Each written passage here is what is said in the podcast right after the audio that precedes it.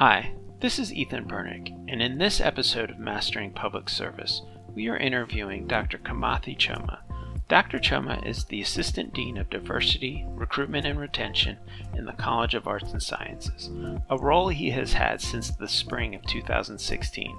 Dr. Choma earned a Bachelor's of Science degree at Messiah College in Grantham, Pennsylvania, and then graduated from the College of Veterinary Medicine at Kansas State University in May of 2007. He then earned his Master's of Public Health from the university in 2013.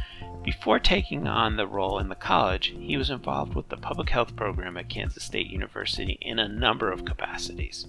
As you will hear in our discussion, he has taken an interesting career path, and there are a number of lessons about taking advantage of the opportunities afforded you, even when the path was not what you originally thought it might be. Because Dean Choma develops and guides the comprehensive strategy for diversity, retention, and recruitment for the college, we thought he could provide great insight into what it's like to manage diversity programs for a large public agency. In our conversation, we discuss important issues such as why it's so important to work towards a more diverse and inclusive organization, what effective actions can be taken by that organization to support diversity and inclusion, what are the common obstacles to implementing those actions, and how we can all be better allies. As you will hear, Dr. Choma is someone who is passionate about the issues he is working on and really pretty positive about some of the steps that have been taken and the opportunities we have to do better going forward. I hope you enjoy the conversation.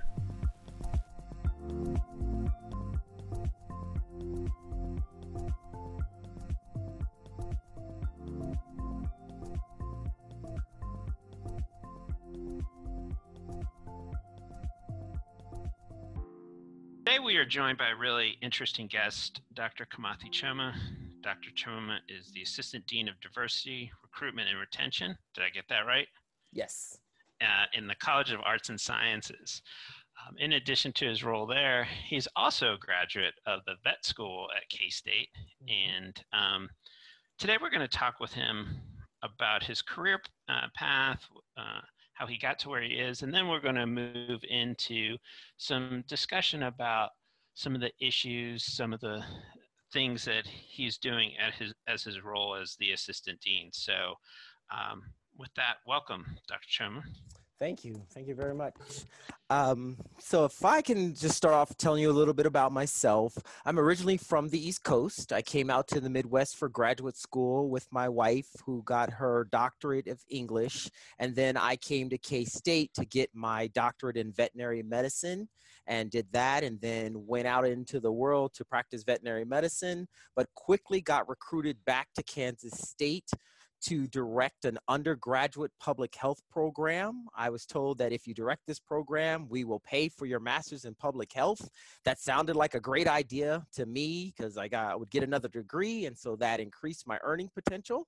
So I directed that undergraduate public health program for six years, and then um, the grant was coming to an end. So I was looking for a job, and the assistant dean um, for the College of Arts and Sciences for diversity, recruitment, and retention opened up. And I said, wow, that sounds like a good opportunity to go from a director of a program to an assistant dean.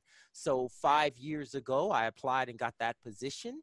And I've been doing it for five years, and it's been going very well. We um, We've been doing things. We have a college wide diversity committee in the College of Arts and Sciences.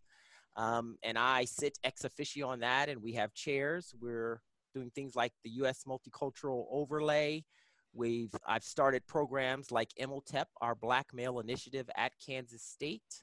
I've also been involved in things like what matters to me and why. It's a way in which faculty can talk about what's important to them relative to diversity aspects. It could be religion, it could be it could be faith, it could be your sexual orientation, it could be your gender, your race, any of things like that. What whatever's important to you. It could be Boy Scouts. So. That's awesome. Did so um did you ever so you started as a vet, a veterinarian. Uh-huh. Did you ever sort of think that you were going to make this link to doing what you were doing, or is it just sort of? No, I love that.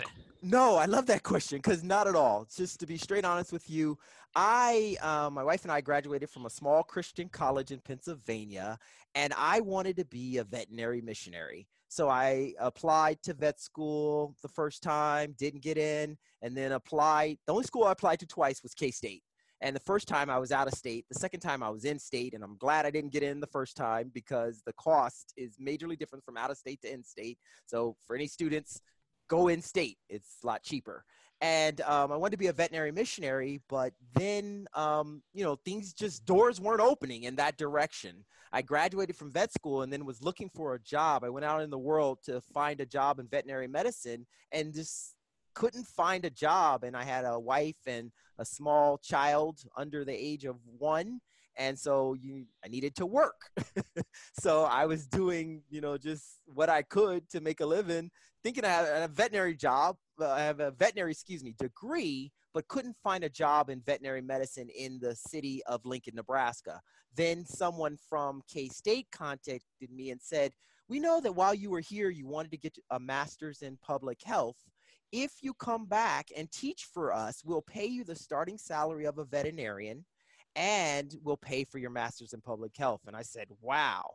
So, what that, a lesson from that that I want to tell you about is do an excellent job in everything that you do because you don't know who's watching you and will recognize your potential and recognize what you're doing and see and create. Honestly, I'll be honest, straight honest with you. An opportunity was created for me because there was a grant, and the people that I ended up working for saw my potential and said, We have this grant. And basically, with grants, you have more freedom on who you hire. Um, so they hired me, and then I came on board. I directed that undergraduate pro- public health program for six years. Uh, just to be honest with you, did a great job in that. And then that opened up other doors. So then I, um, the assistant dean for diversity, recruitment, and retention came open. And I said, well, I directed this undergraduate public health program. I really cut my teeth and learned what administration was all about doing that director's position. And this job came open, and I said, well, let me at least put my hat in the ring and see if I can. Well, I was going to apply, and if I got it, great. And if not, I needed to find something else to do. So I applied and um, got the job, and it's been great ever since. I absolutely love what I do. Yeah, and and um, why diversity? Sort of these. Was it the? Um, I know. Just I have a little inside informa- mm-hmm. information. I mean, I know you have a real sort of love or concern for issues of recruitment and retention mm-hmm. among students. But so was it that side that drew you, or is it the everything about the job? It's everything about the job. It's really the retention. Um, diversity is an aspect of it in a sense that no matter your sexual orientation, your gender, your race, I believe at the core of my being that everyone has the right to education. And that's where I really plugged in on.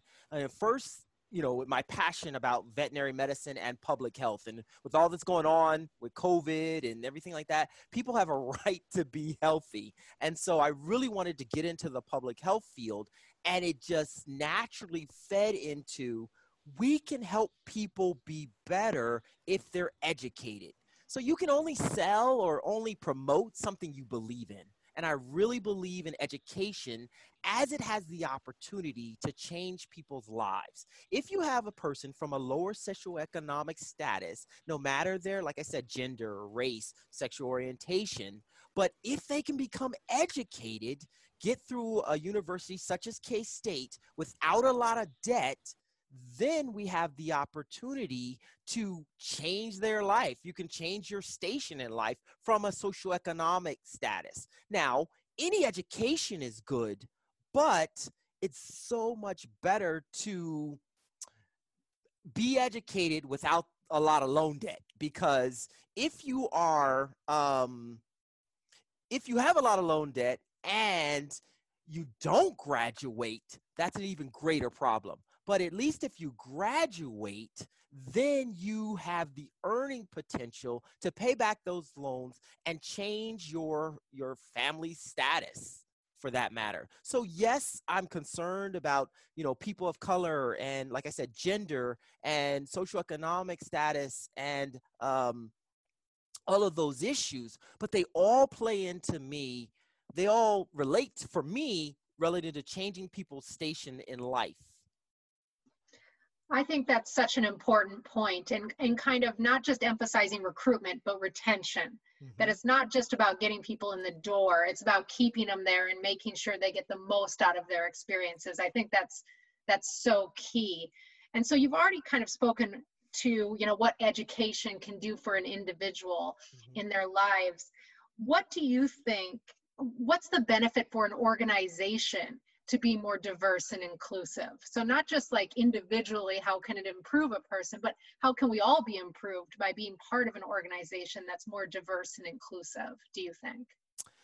When I when I think about inclusion and diversity relative to an organization, you get a much better outcome no matter what you're trying to produce, the more diverse you are. Because if you have a monolithic culture, and environment, all the people are thinking the same. So therefore, you can really only get a limited outcome. And, and it won't be optimal. Okay, I'll give you an example. So we have the College of Arts and Sciences.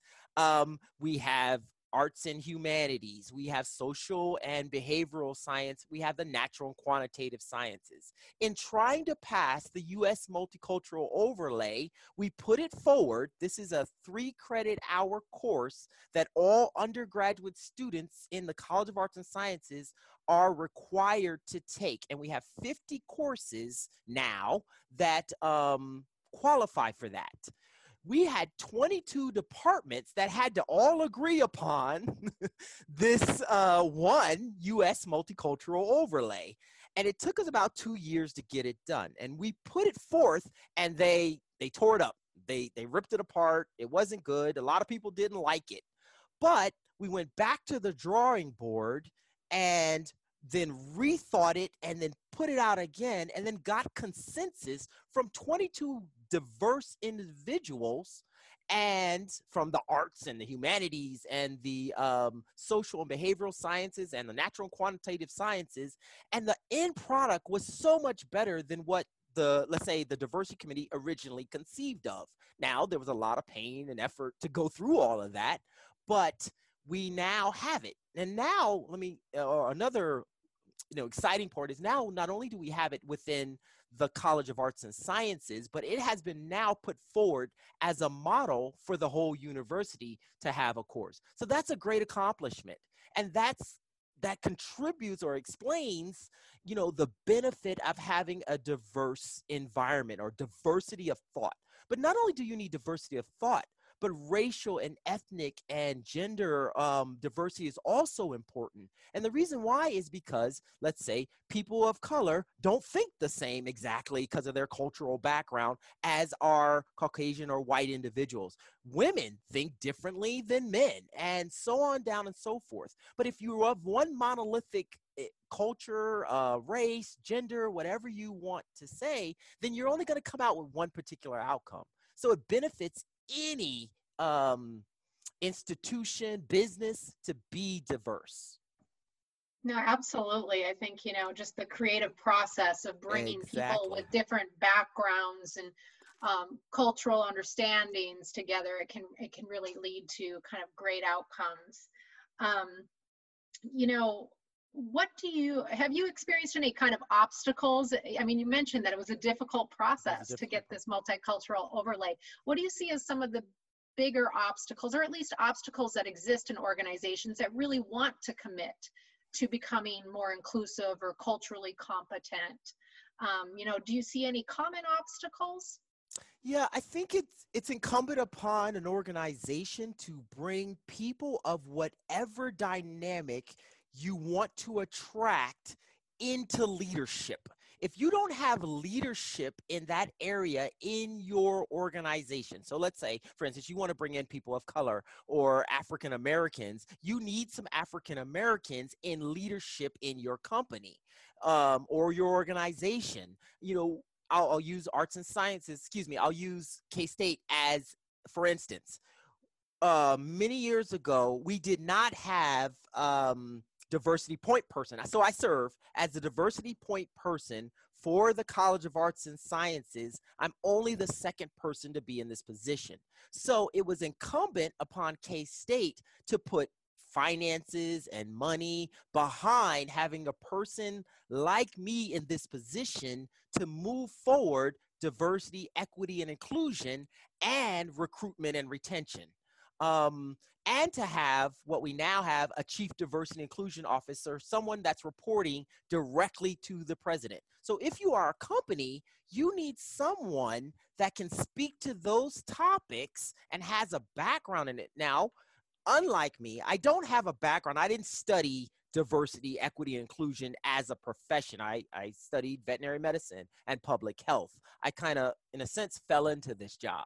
But I love it because it gives me the opportunity to help and support students from a, either a so lower socioeconomic status or from particular identities, um, intersectionalities that other people may not think about um, that's what's the most important thing. So yeah, putting people in positions to help you go where you want to go. For at K State, it's like having having faculty of color or faculty, uh, more female faculty, more female faculty of um, whatever status that you're looking to attract.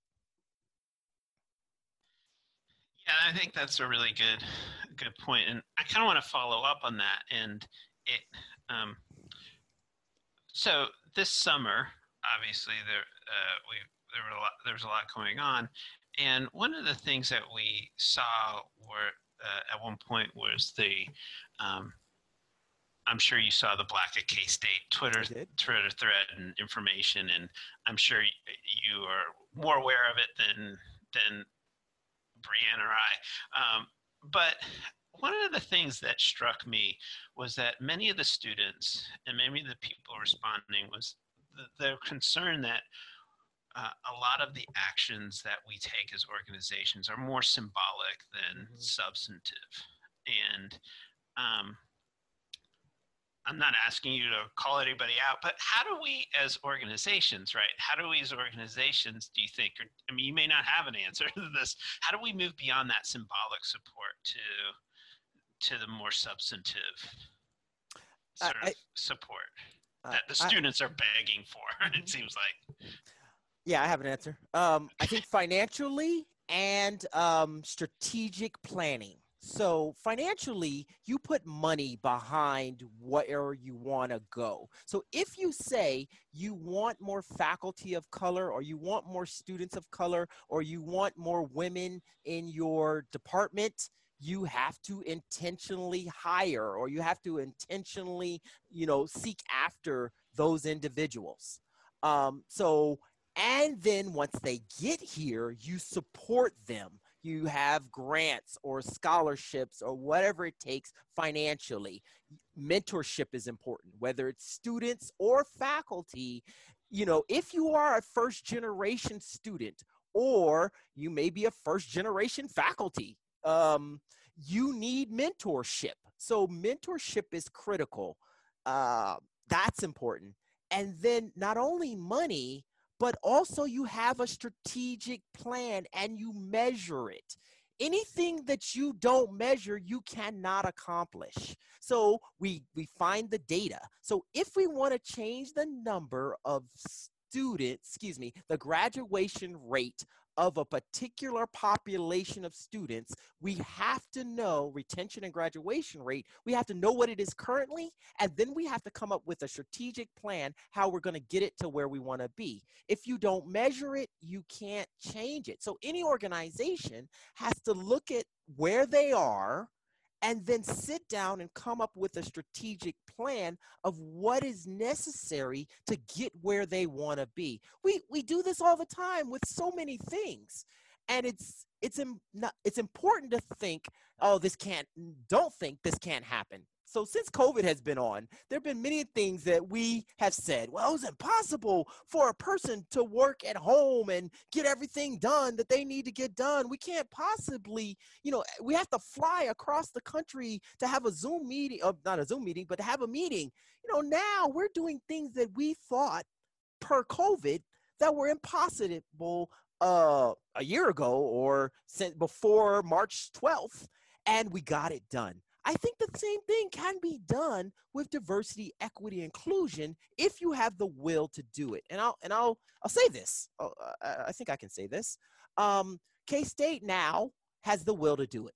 Previously, I'll be honest with you, I'm not going to call any names, but they did not have a will to do it. So in 2017, uh, they didn't have the will to do it. There were a lot of, let's say, racist things going on, homophobic things going on, uh, anti-religion things going on, and our committee put forth a letter. By committee, I mean the diversity committee within the College of Arts and Sciences put forth a letter to central administration, and this was a different.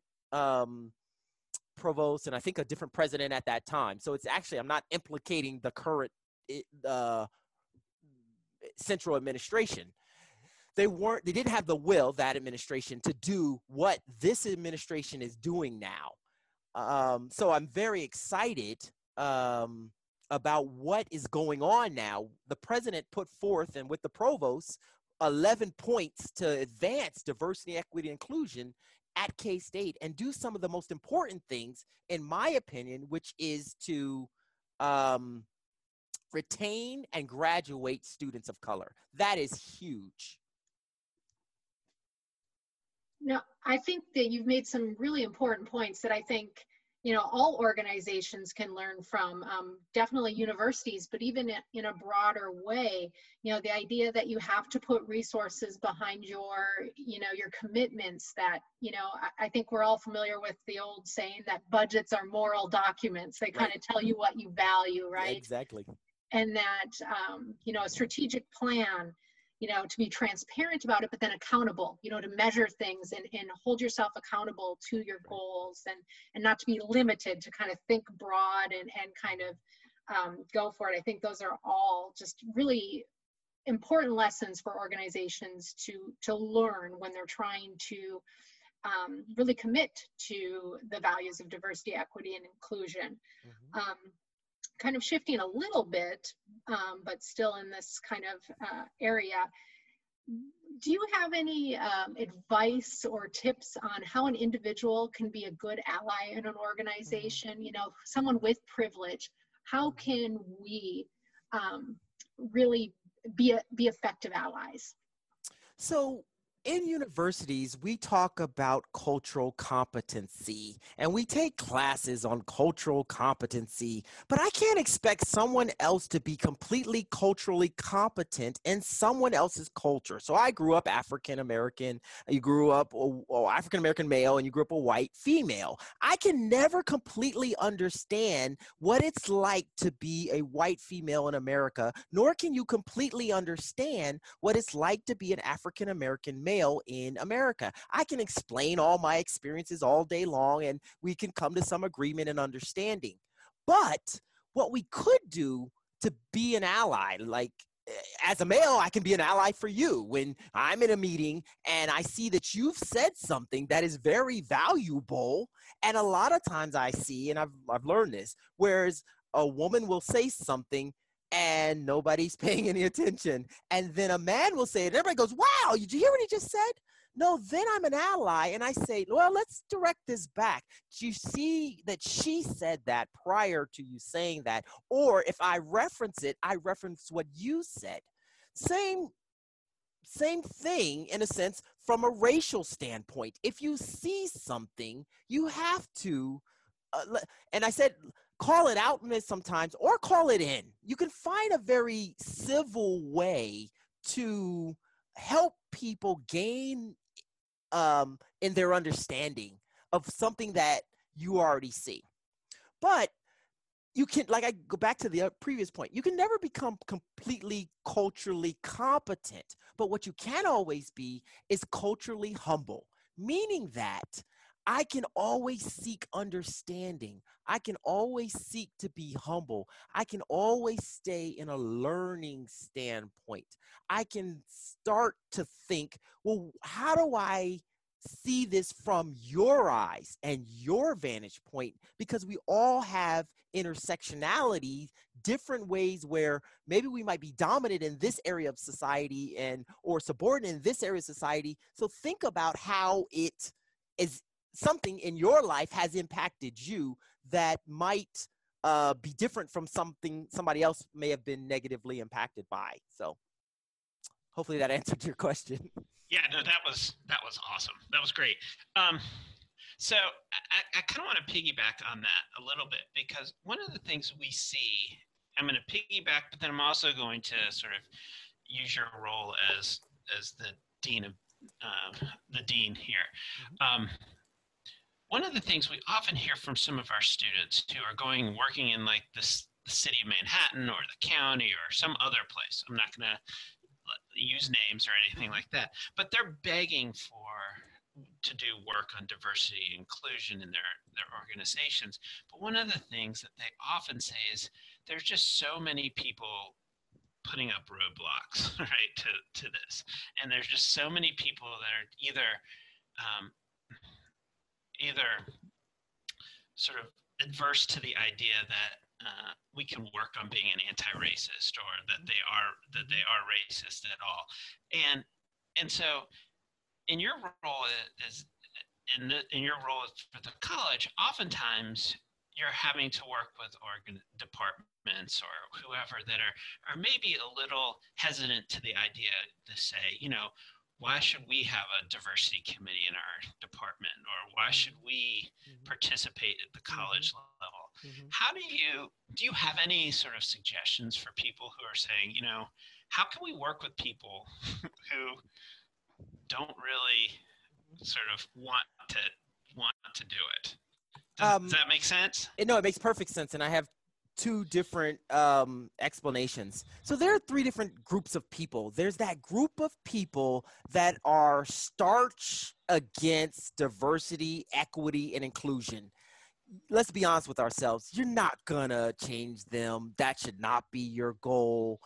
You know, let's just you know, uh, the like Martin Luther King says, the arc of justice bends in our favor, and it's gonna come. Maybe they'll retire at some point in time. Then you have that middle group where, um, you know, they just don't know, and they're trying to learn, maybe, or they're not trying to learn. But if you have the right um, group, then you can talk to them, and then they can they can grow and they'll come on board. And then you have people like yourself, Dr. Bernick, that are all on board. And I say this because we work together a lot. Um, and then you have the yeah those that's that's you work with those people and then i say build it anyway the reason why i say build it anyway and okay maybe you can't get them to establish a let's say a diversity committee within their department but what you can do is be ready because the time will come. So the reason why I say this is we were working on um, anti-racism, the U.S. multicultural overlay, and all of these things long before the climate was ready for it. So you have to be ready because one day the climate will be ready for it, and that's not time for you to then go try and get your ducks in a row. So although everybody's not on board, I'll be honest with you, K State wasn't always on board to the level that they are now. That did not prevent the diversity committee from arts and it, diversity committee within the College of Arts and Sciences from doing the hard work, preparing things, writing letters, getting all ready. And then when they were ready, we could hand them a document and say, here it is. I mean, I got a plan, I got a strategic plan. Everything you need is right here. Let's go, as they uh, as as they say. um, I like the move. I like the uh, play Hamilton, um, and there's so many. I'm gonna bring some of that up. And I, I realize. And if you haven't seen Hamilton, I encourage you to. Oh, Bree, Brienne's watched it about a thousand times. you know, so you can't yeah. say "let's go" if you're not ready. You know, Absolutely. when when the president said to Hamilton, you know, Hamilton said, "Do you want me to do Treasury or State?" And mm-hmm. he said Treasury. Hamilton said, "Let's go. Let, I'm ready." You have to be ready. Absolutely. I think that's great advice that, you know, you can't control when others are ready necessarily, but you can start making plans and start doing the work anyway so that it is ready to go. As you said, you're not kind of, you know, stuck planning when things are just right. You've exactly. already got that that done. So I think that's great advice. Um, so if you could give any advice to you know public sector workers in our current environment you know it's there's a lot of uncertainty um, as we've seen this summer um, mm-hmm. you know related to you know covid but also to the racial justice um, you know the fight for racial justice um, just in this kind of you know ever changing environment um, if you could give advice to any new kind of public sector leaders or employees, what would that advice look like? Um, I want to go back to Hamilton. If you are in the room, advocate for those who are not in the room. Um, if you want to see increased diversity, equity, inclusion, and fairness, then you have to advocate for that because you're in the room and that other people of another identity aren't in the room. So I encourage you, if you want to see more diversity, advocate for that. Speak up about it. Also, you know, like we said before, if you have control of any area of the budget, then direct some of that finances and resources toward what you want to see. Bring colleagues on board that look like, are like, um, gender, what, whatever you want to see. Find ways to create what you want to see. That's great. That's, I mean, and that it's so important, right? That, you know, let's not, I mean, one of the exciting things, you know, we're both doing the the anti-racist. Uh, I can't remember what the anti-race. So it's How to Be an Anti-Racist by Ibram X Kendi. I'm gonna uh, shamelessly flash the book. Give me one second. I didn't write it, so I, am gonna have no problem promoting yeah. it. Um, Ibram X Kendi. It's How to Be an Anti-Racist. He wrote that book, and he also wrote stamped from the beginning, which is the definitive history of how to, excuse me, the definitive history of racial ideas in America. If you, it's it's a great starting point. Um, uh, stamped from the beginning is the diagnosis. You know how America got the way it is from a racial standpoint. This book, I say, is the cure. We can all become more anti racist. That's not just white people, that's black people, that's everyone can be more anti racist. And so it's a great book. Dr. Kendi is phenomenal. And I, and this is, I mean, it's, it's all in the media right now. A lot of people are reading that book. Um, and yeah. K State is doing book club, a book club, or a, a, not even just a book club, uh, um, mastermind experience and a colleague of mine is you know leading that up yeah that I mean that's really exciting and that's what i wanted to bring up is that sometimes these events provide uh, windows of opportunity right and so like um, you also had a book club about staying from the beginning they but did. there were a handful of people like involved yeah right but now there's there's hundreds of people involved mm-hmm. with the how many? 400? So let me give you a little history. We literally had five people, me and the other co-presenter and then three other people that did the book club consistently for stamp from the beginning sometimes there were more sometimes there was 10 sometimes there was 15 but there were about five consistent people now we have over 400 people that are involved in this book club. So that, or experience, mastermind experience. And that's why I say be ready. We created this long before K State was ready to receive it and embrace it. And you bring me to another point. We have to be continual learners. You don't just graduate from K State, take this course that you're in currently, talking to the students now, um, and say, I'm done. You know, it's great. I learned it. No, you have to continually learn and continually educate yourself on whatever topic that is most important to you. You have to be a lifelong learner. Um, and you have to learn about whatever you want to create.